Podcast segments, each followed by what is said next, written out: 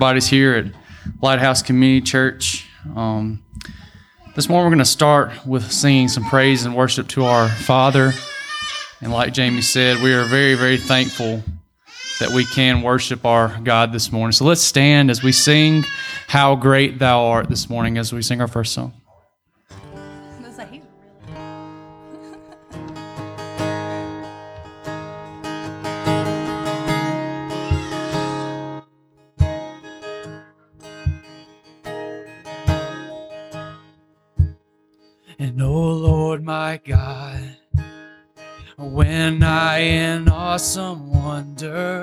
Consider all the worlds thy hands have made, I see the stars. I hear the rolling thunder, thy power throughout the universe displayed. And then sings my soul, my Savior God, to thee. How great thou great thou art. Then sings my soul, my Savior God, to thee. How great thou art, how great thou art. And when I think that God his son not sparing sent him to die. I scarce can take it in on that cross, my burden gladly bearing, he bled and died to take away my sin. And sings my soul, my Savior God, to thee. How great thou art, how great thou art. Then sings my soul, my Savior God, to thee. How great thou art, how great thou art. When Christ shall come with shout of acclamation and take me home what joy shall fill my heart? Then I shall bow in humble adoration and then proclaim, My God, how great thou art! Then sings my soul, my Savior God, to thee. How great thou art! How great thou art! Then sings my soul, my Savior God, to thee. How great thou art, how great thou art. Then sings my soul, my Savior God, to thee. How great thou art, how great thou art. Then sings my soul, my Savior God, to thee.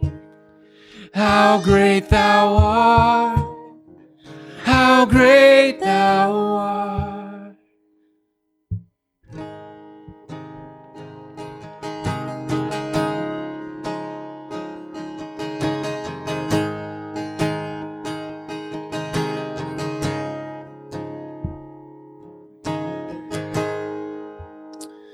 We're going to read some scripture this morning, um, talking about a little bit about confession and why that's important as as believers. Because when we look in First John chapter one verse nine, we see that it says, "If we confess our sins, He is faithful and just to forgive our sins and to cleanse us from all unrighteousness."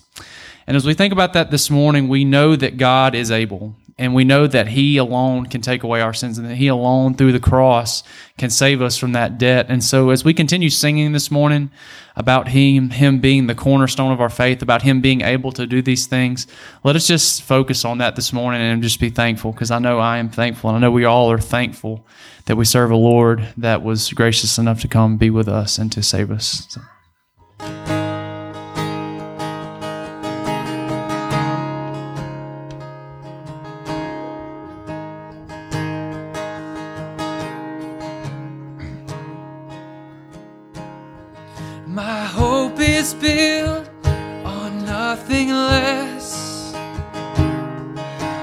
Jesus' blood and righteousness. I dare not trust the sweetest frame, but wholly trust in Jesus' name. Sing Christ alone this morning. It's Christ alone, cornerstone,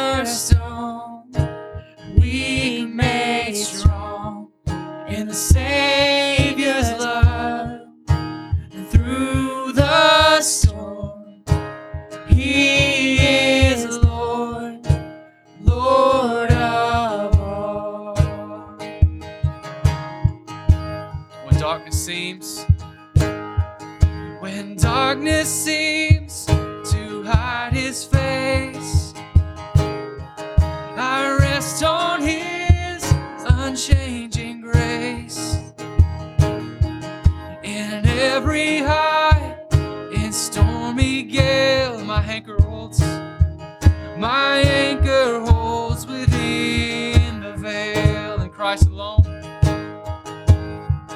it's Christ alone, cornerstone,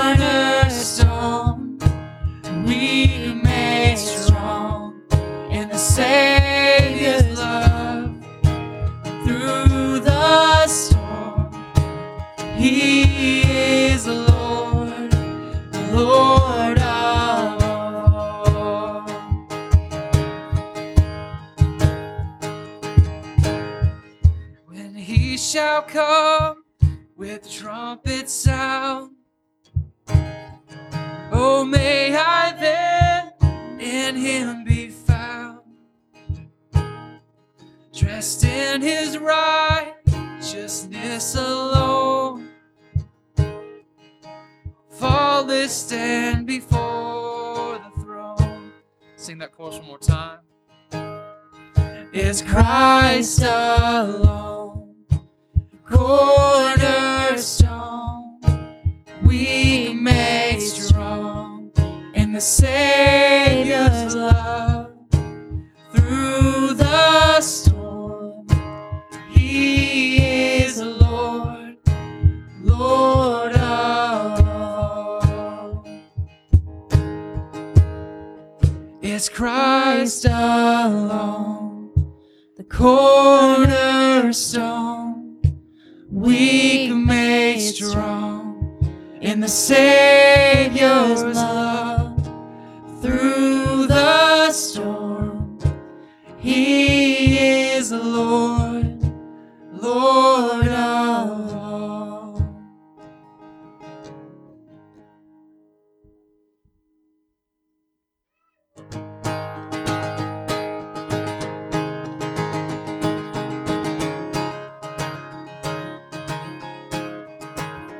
And I heard an old, old story how a Savior came from glory, how he gave his life on Calvary to save a wretch like me.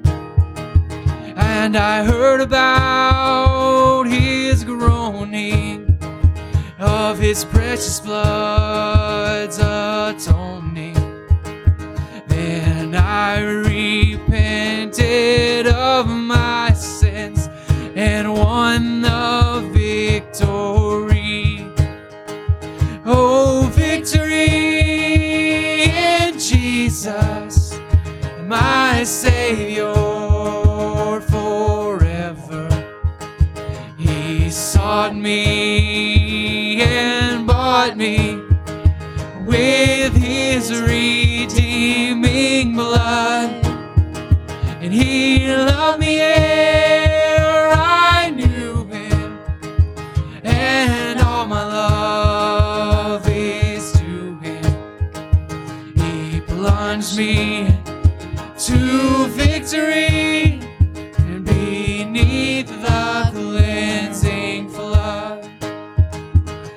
And I heard about his healing of his cleansing power, revealing how he made the lame to walk again and cause the blind to see.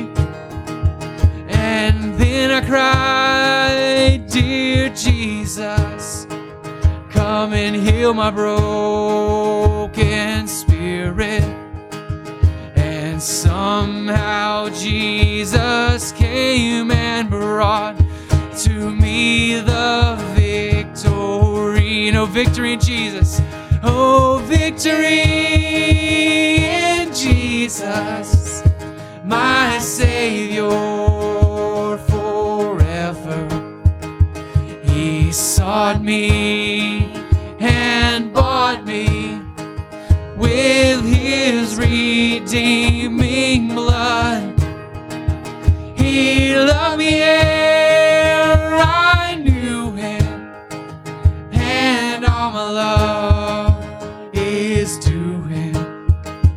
He plunged me to victory beneath the cleansing flood. And I heard about a mansion he has built for me in glory. And I heard about the streets of gold beyond the crystal sea. About the angels singing and the old redemption story. And some sweet day I'll sing up there the song of victory. One more time. No victory in Jesus, my Savior forever. He sought me and bought me with his redeeming blood. He loved me ere I knew him, and all my love is to him. He plunged me to victory beneath the cleansing flood. Brother Wayne, would you please lead us in a word prayer?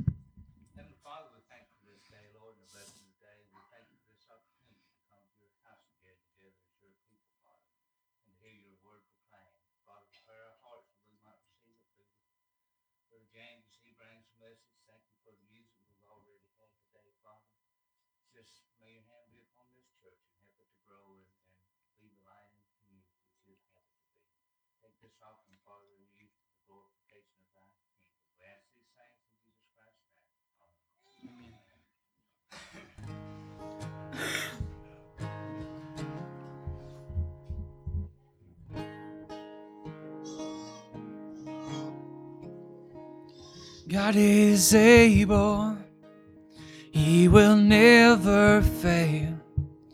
And He is Almighty God, greater than all we see, greater than all we ask. And He has done great things, lifted up, He defeated the grave to life. Our God is able. In His name we overcome. For the Lord our God is able. And God is with us. And God is on our side. He will make a way far above all we know, far above all we hope. And He has done great things, lifted up, He defeated the grave, raised to life. Our God is able.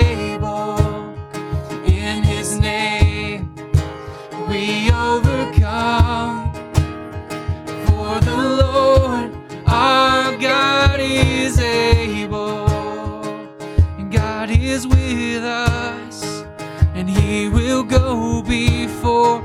He will never leave us. He will never leave us. And God is for us, and He has open arms. He will never fail us. He will never fail us. Lift it up. He defeated the grave, raised to life. Our God is able. In His name, we overcome. For the Lord, our God is able. For the Lord, our God is able. For the Lord, our God is able.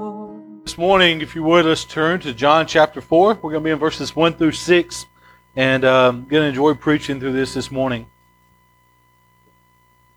If you um, look in your Bible, if you're already there, or when you get there, you'll probably see where um, it has this section called Jesus and the Woman of Samaria, or Jesus and the Woman at the Well. Uh, pretty known scripture.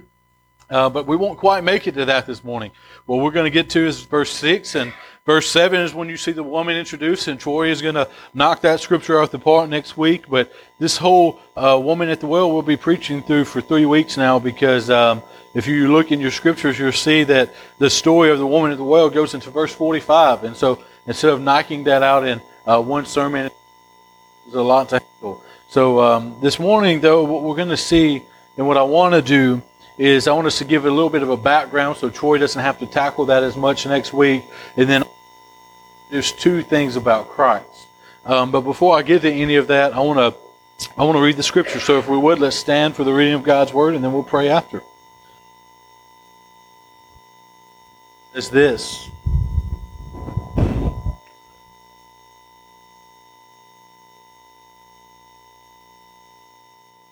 Then John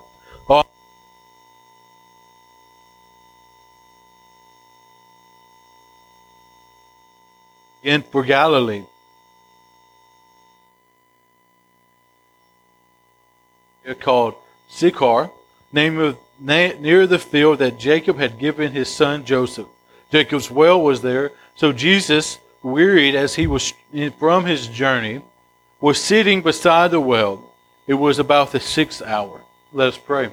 Heavenly Father, we come now. We thank you for your word as we looked it last Sunday night, God, that your word is infallible and true, Father, and that we can trust every word that it says to us, God, and that we can apply it and it can teach and to admonish and to grow and to build us up and to mold us who you're calling us to be, Father. And I pray that that's exactly what it does this morning, God. Through your word, you create us to be the men and the women that you desire us to be, God, that we understand not only who you are, God, but what you are calling us to. We love you, we praise you, we glorify you, and we thank you in all things. In your Son's perfect and holy name. Amen. So as we get into the sermon this morning, I, I kind of, like I said earlier, I have a two-folded purpose. Two things I want to. First, I want to explain what's going on with this whole place called Samaria, and I think many of us know what's going on. We have an understanding about completely true and completely honest about it, or something that we may have misunderstood over time. And the second thing is we're going to see two subtle uh, hints of Christ's nature. And what I mean by that is that Christ is completely God and completely man. And we're going to see both of those accounts in these scriptures this morning. So we're going to at the end of the at the end of going through the scripture, we're going to take a moment and I'm going to teach through both of those and then we're going to take go into the application. But first and foremost, let's get into the scripture itself. And what we see is in verses 1, uh, it says this, when Jesus learned the Pharisees had heard that Jesus was making and baptizing more disciples than John. All right, so let's let's flip back a little bit. If you if your pages are open, you can look back uh, to the beginning of chapter three. In the beginning of chapter three, Jesus is having this conversation with a Pharisee named Nicodemus. Nicodemus is the man that came to him at night, and he asked him, "How can one be born again?" And Nicodemus just didn't understand this thing. And this is where we see one of the most famous scriptures in the book of John, which is John three sixteen. For God so loved the world that he sent his only Son into the world, for the world may be through him. And I know it's paraphrased, but um, and so what we see is that this moment is that Jesus is talking to Nicodemus, and as he after he talks to Nicodemus, you see in verse 22 where it says that after this, the Jesus and his disciples went to Judea countryside.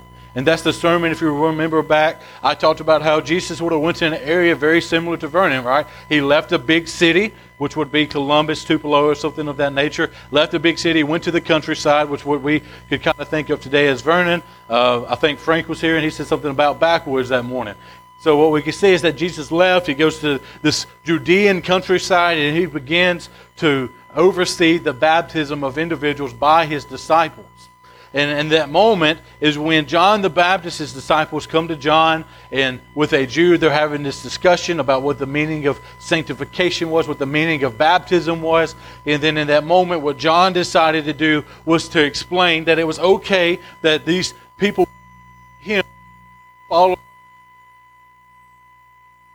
above. And that's what we pick up this morning is that these Pharisees did the same thing that John's disciples did. They, they found out that these people were leaving the disciples and that they were going to Jesus, that Jesus was growing in popularity.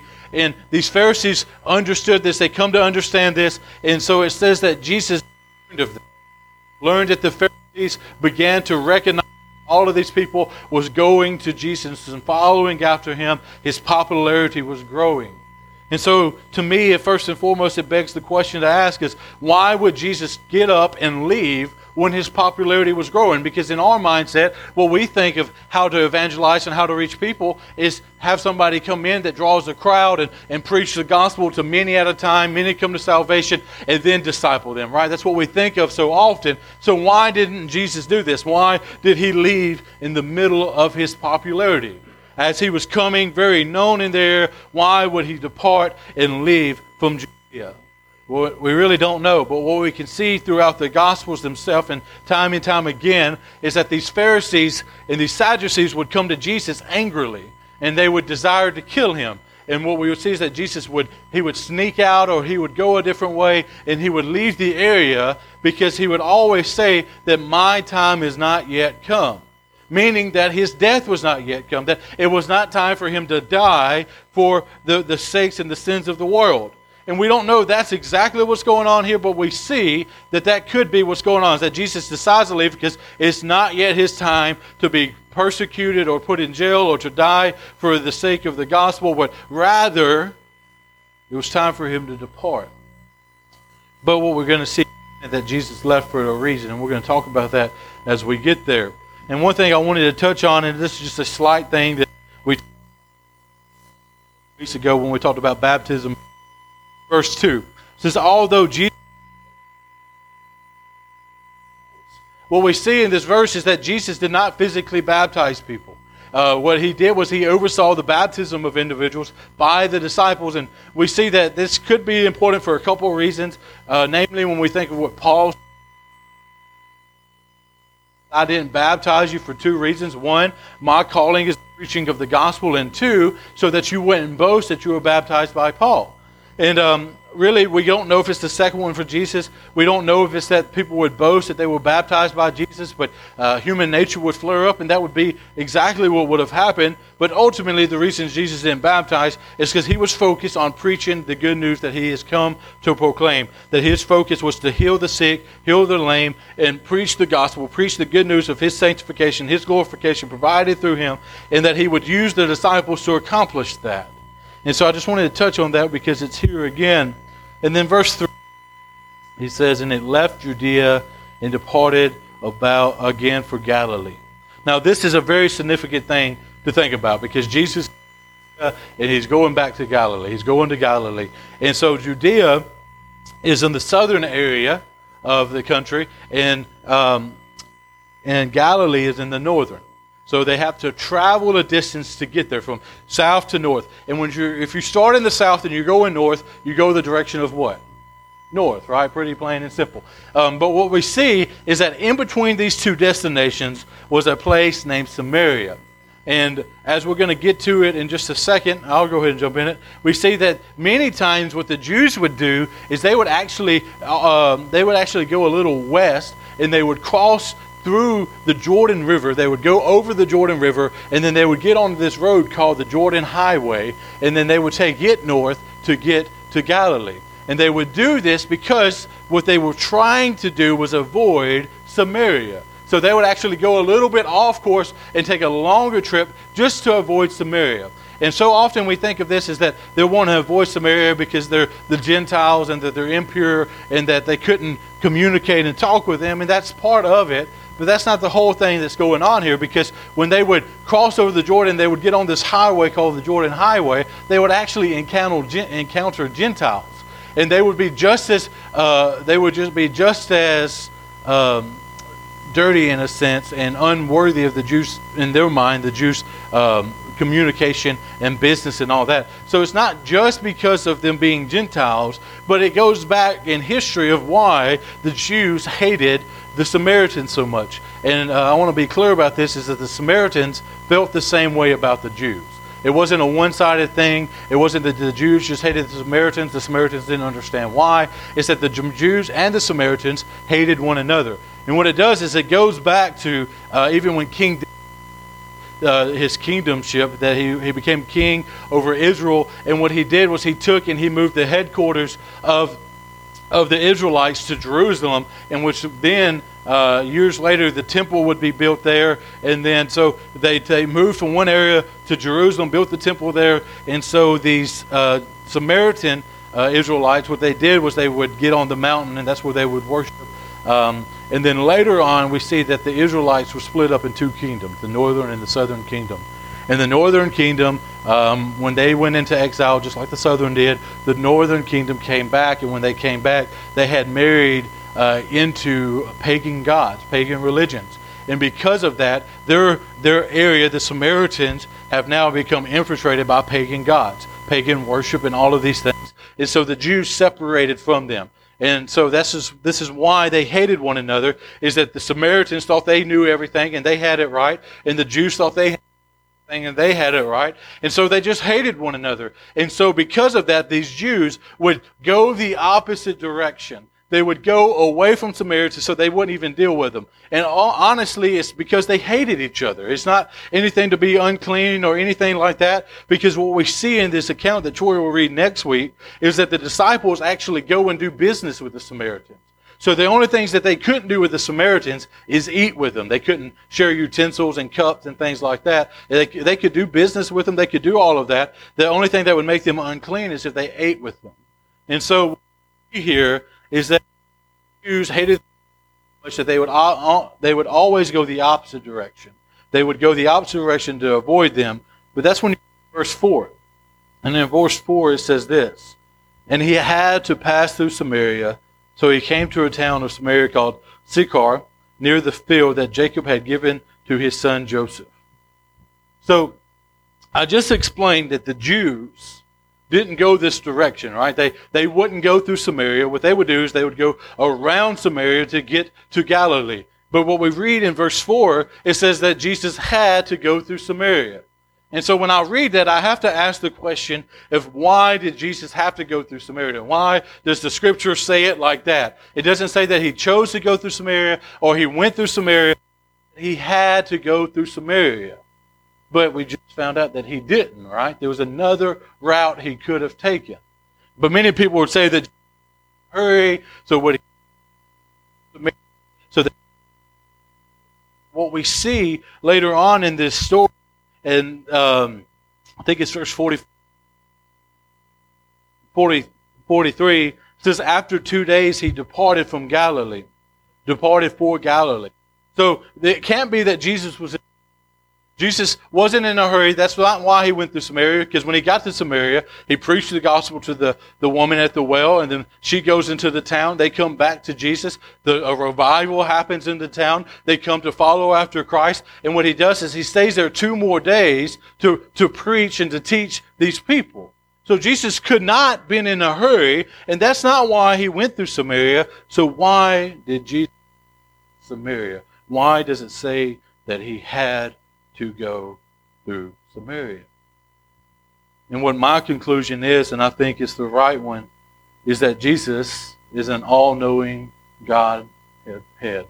that Jesus is sovereign, Jesus is all knowing, and he's omnipotent. That Christ knew exactly what he would encounter when he got to Samaria because he is God himself. And the reason Jesus had to go through Samaria is he knew exactly who he would meet at that well and who knew exactly how she would respond to his good news. And he knew what the outcome of that would be that she would go into the city and she would tell those that the Messiah is here. They would come back to him and a revival would break out. Jesus had to go through Samaria, not for convenience sake, not because there was no other way, but because this was the plan of God. This was his sovereign plan. This is exactly what he wanted to accomplish is the saving of this town. And so Jesus had to go through Samaria so that his name and his gospel could be preached in that area. And what I find so significant and so important and so encouraging about this is that we have a God that seeks after those that are lost. We have a God that saves the lost. We have a God that goes after them and calls them to himself. And when he does, they respond accordingly. We have a God that saves those that are lost. And when Troy gets to it next week, you're going to see that this Samaritan woman is a lost person that has been married to four different men that is living with another and this is a woman that they would have called a prostitute or or or Jezebel or whatever you want to call it. And this is a woman that needed somebody to save her. And Jesus went through Samaritan, Samaritan to do so. And that is why when we read verse 4, he had to pass through. But it goes on, and this is just something very unique I find in this story, is that it says, And he came to a town of Samaria called Sychar knew the field that Jacob had given to his son Joseph. Then you read on verse 6 Jacob's well was there. So, this field that, if you read in Genesis, you see the end of Genesis that Jacob gives this field to Joseph. And when he does so, this well is there. And its name is known as Jacob's well. And in Genesis, this well was a vibrant well that produced water and it sprung up and, and it did exactly that. And then what we see in this story is that once again, this well is still providing water. And what's so significant about that is that this well is 2,000 years old at this point. This wasn't a fresh well. This wasn't anything new. This is a well that had been in the desert for 2,000 years, still providing water for the people that live nearby. And to take it a step farther, what is so significant is that well still exists today that 2,000 years after Jesus' account is still providing water. So in 4,000 year, years, this well that, that Jacob dug and then gave to his son Joseph still provides water. And you make that comparison to what Jesus is about to say to this woman, that he's providing an eternal well, eternal water that's going to thirst the uh, gift to, uh, to quench the thirst of salvation. And it's just an amazing thing that he compares it to this well that has been providing for people for 4000 years. That's not the part of the sermon i want to get at. I just found that so significant and so just amazing that this well would provide for 4000 years in the middle of the desert. And then in verse 6 the last part says this. so jesus wearied he was from his journey, was sitting beside the well. It was about the sixth hour. First thing I want to address is this it was sixth hour. The sixth hour, the way the Jews would count time, it wasn't like us. It's 6 a.m. in the morning, right? Many of us have already been up a few hours, and some of us thinking about waking up. When we think of the six hour, we think of 6 a.m. But the Jews, what they did is they started their day at 6 a.m. And so when they counted that point after, then they added hours to it. So if they started at 6 and they added 2 hours, it would be 8. And in this situation, if they started at 6 and they add 6 hours to it, it would have been 12 o'clock. It would have been high noon. That in the middle of the day, that these they were at this well, and that's going to be significant for Troy next week, that, that this woman's at the well in the middle of the day. Uh, but what's so significant about us, and for what us for us to understand this morning, is the third word in this part of that I read. So Jesus was traveling. You may not notice that, you may not think about it much, but it says that Jesus was tired. And what's so amazing about that is that who Jesus is, is the Son of God. He's God Himself in human flesh. That He created the world by speaking. That He is the one in which God, God's instrument of creation, of salvation, of all of this. And in verse 6, we see that as they were traveling, this man, our Savior, our King of Kings, Lord of Lords, in His human flesh was tired. And this is just an amazing thing is that the God that created all things would find himself tired on this earth. And this is one of the number one scriptures that we point to when we talk about Jesus' humanity.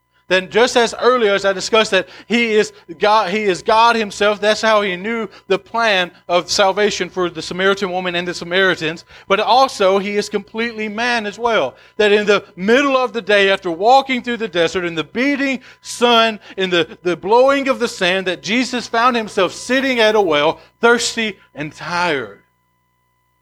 This is a fantastic thing for us. In a minute, we're going to look at why that is so, so important for us. But in reality, what we see is that Jesus is completely man as well as completely God.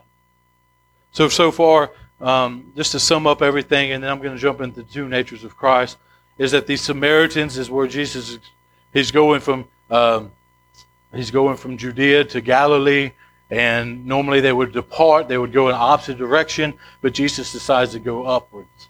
He doesn't allow hatred, he doesn't allow um, a dislike for these people to prevent him to go into these people. And so what he does, instead of going the cultural norm and going around, he goes straight through Samaria. And what we see in that is that he shares his good news to this woman that in, in the end goes and shares it to those in their community because Christ is completely God and completely man, this was possible. That because he was completely God, he knew God's sovereign plan. Because he was completely man, he got tired and sat at the well to meet this woman. And what's so, so important about that is our salvation is held in the same two things is that we have a God that stepped out of heaven, that put on the flesh and, the, the, and lived the life that we live so that he could die the death that we deserved. And because of that, we now have salvation. But both of these things are so, so important this morning. And the first one I want to look at is God and nature.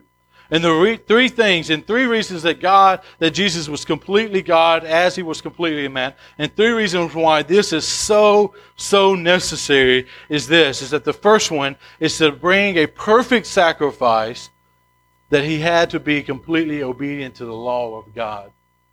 That to be perfectly submitted to God's law, he had to be completely God. Human, humankind is born, in, born into sin, and we sin by nature. And but Christ came into the world as God Himself, and He conquered this aspect that He, being completely God, could not sin. So therefore, He took on human form, but He lived a perfect life, and because He did, God was the only thing that could accomplish this. Secondly, what we see is that He could be the only one that could bear the wrath of God. That God stepping out of heaven is the only one that could truly take on His wrath. And why that is true is if you think about what hell is, and what hell is, is an eternal damnation against, away from the Father and having the wrath of God poured out upon one person. That, and when one dies and they don't know Christ, they go to hell, and for eternity and eternity and eternity and eternity, they sit under the pouring of God's wrath. And that lasts forever. And so what we see in that is that mankind cannot deserve, it cannot save another or save themselves nonetheless. Is that it took God Himself to take on God's wrath to save us. The third thing we see is that only God could apply the salvation to the entire world that would call upon His name. That only God could take and live a perfect life. It could take on the wrath of God and that could then call those to Himself. And what we see this is in is Psalms 49 verses 7 and 10 It says this Truly, no man can ransom another or give God the price for, of his life. For the ransom of their life is costly and can never suffice. That he should live on forever and never see the pit. For he sees that even the wise die, and the fool and the stupid alike must perish and leave their wealth in to others. Verse 7 says, Truly no man can ransom another That we cannot save another from eternal damnation. We cannot save another from that. But he goes on and says to give God the price of his life. That we cannot even save ourselves. We cannot even live in such a way that we could pay the price of sin. And so it took God himself, God himself stepping out of heaven and taking on the form of a human to accomplish this. That the only way that we can be saved is through God himself stepping out of heaven. And just in case you don't know that, that separates Christianity from all other religions is that God would take and step out of heaven and die for his people. We don't see that anywhere else. We don't see that in Muhammad. We don't see that in Buddhism. We don't see that, definitely don't see it in atheism and, and Gnostics, agnostics or anything like that. But we don't see this anywhere else that God would take and step out of heaven and die for his people. And this is the only way it could have happened is that God accomplished it. But then we can't miss the fact that it also took that he be perfectly human and completely human as well. And we see that there's going to be some aspects I'm going to look at, but why this one is so important is that it also had to live in sin. That God could not just step down, die a death. He had to come. He had to be born. He had to live the life he lived, we live. He had to be under sin, but not sin. And he had to live this life and die the death he died so that the wrath, the wrath and the punishment of God could be poured upon him. And only a human could suffice for this. Only a human could provide the salvation for this. This is what we see in in Hebrews 2, 17 and 18, and we're going to read it in just a minute. But this is what we see in that is that only God being completely God and completely man could suffice for our sins. But two reasons why this is also important for us outside of salvation itself is one is that he can sympathize with our experience, trials, and temptation. And the second one is that he is our perfect human example. Is that because Christ is completely God and completely man, he now can sympathize with us. Hebrews 2 17 and 18 says, Therefore, he had to be made like his brothers in every aspect, so that he might become a merciful and faithful high priest in the service of God, to make propitiations for the sins of the people. For because he himself suffered when tempted, yet he is able to help those who are being tempted.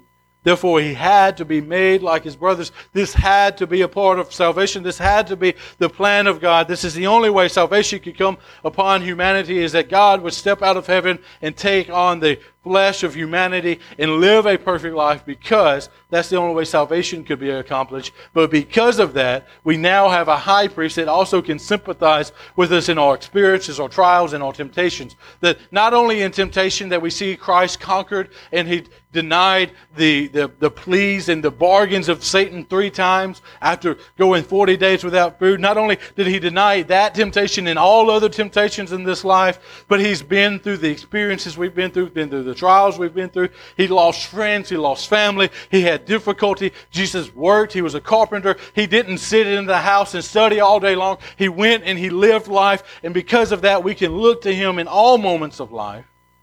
And then second is a perfect example of that life. Philippians 2, 5 and 8 says, Have this mind among yourself, which is yours in Christ Jesus, who though he was in the form of God, did not count equal, equality with God a thing to be grasped.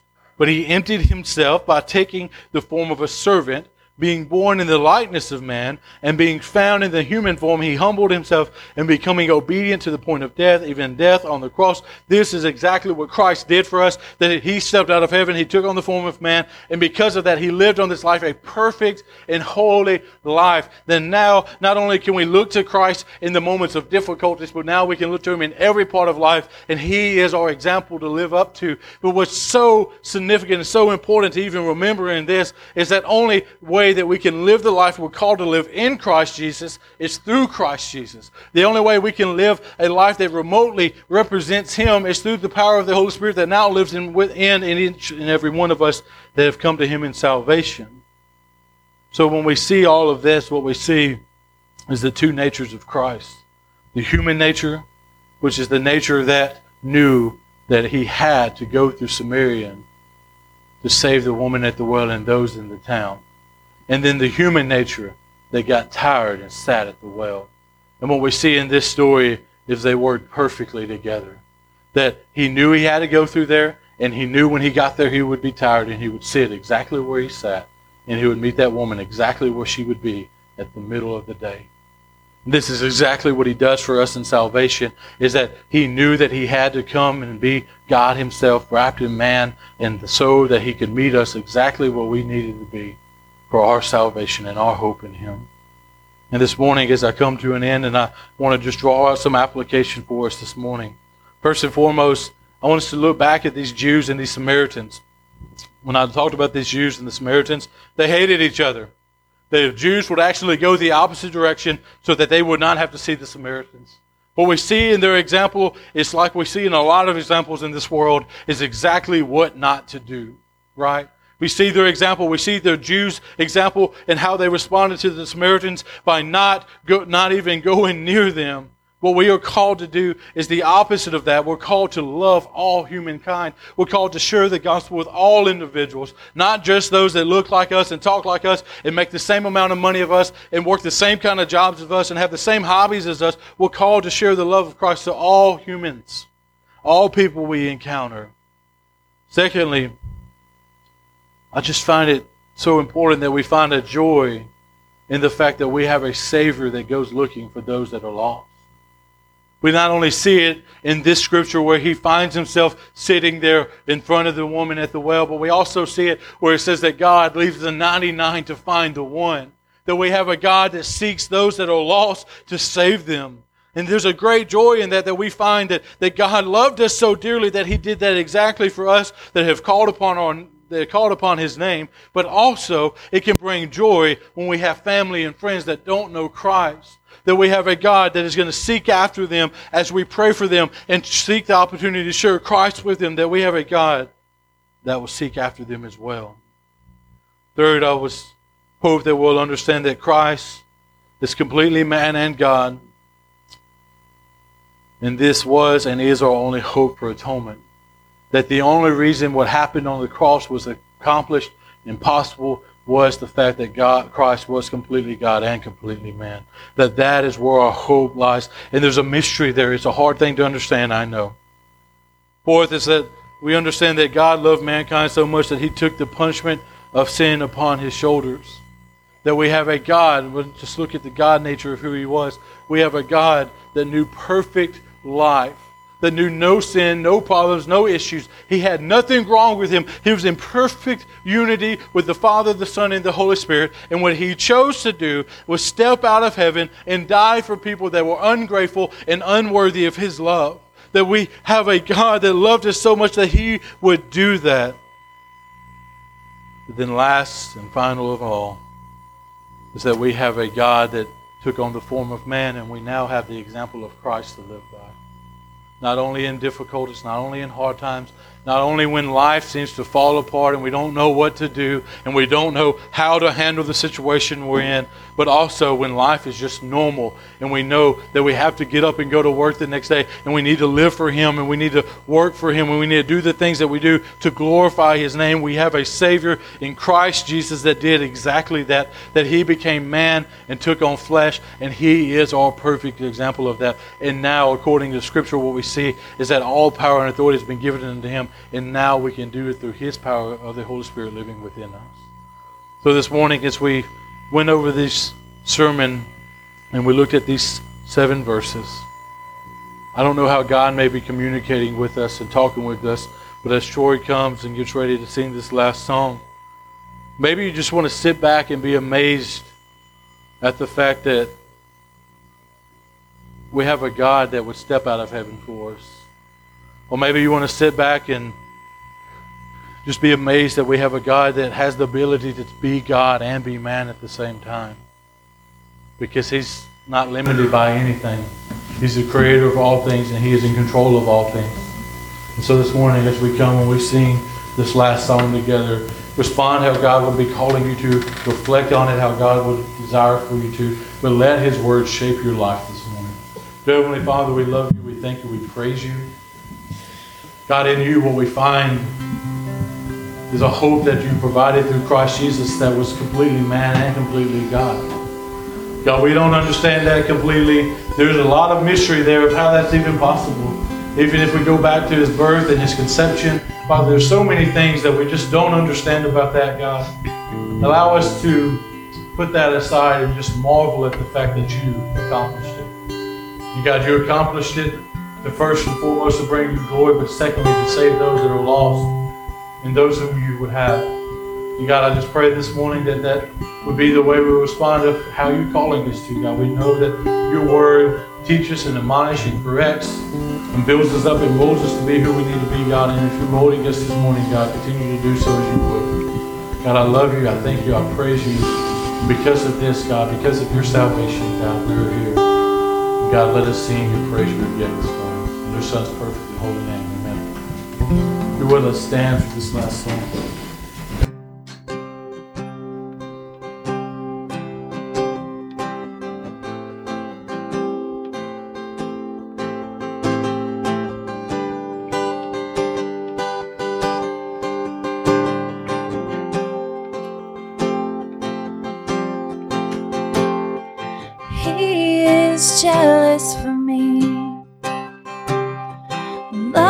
Like a hurricane. I am a tree bending beneath the weight of his wind and mercy.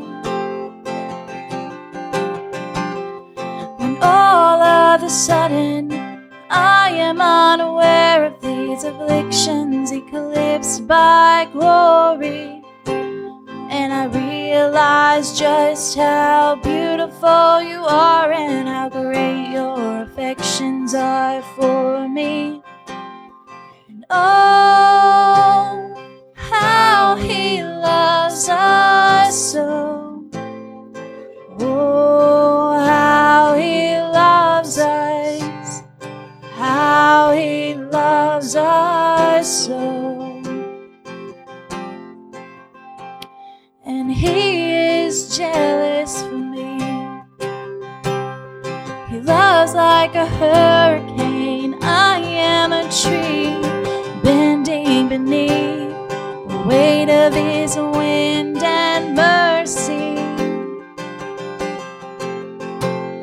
When all of a sudden I am unaware of these afflictions eclipsed by glory.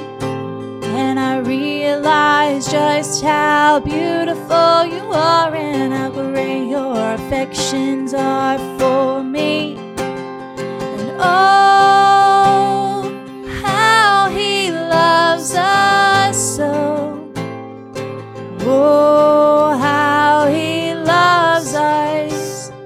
How he loves us so. Yeah, he loves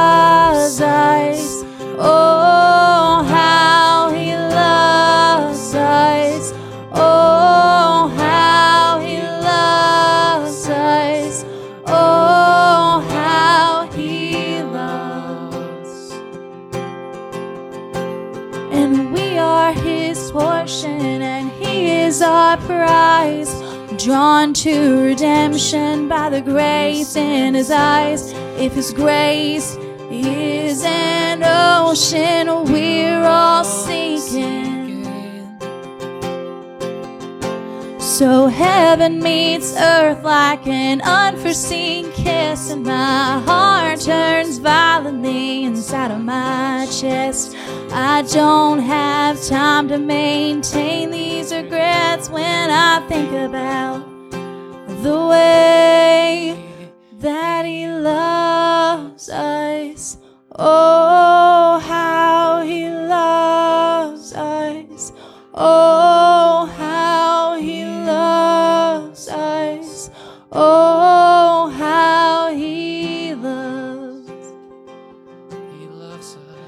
Yeah, He loves us. Oh, how He loves us. Oh,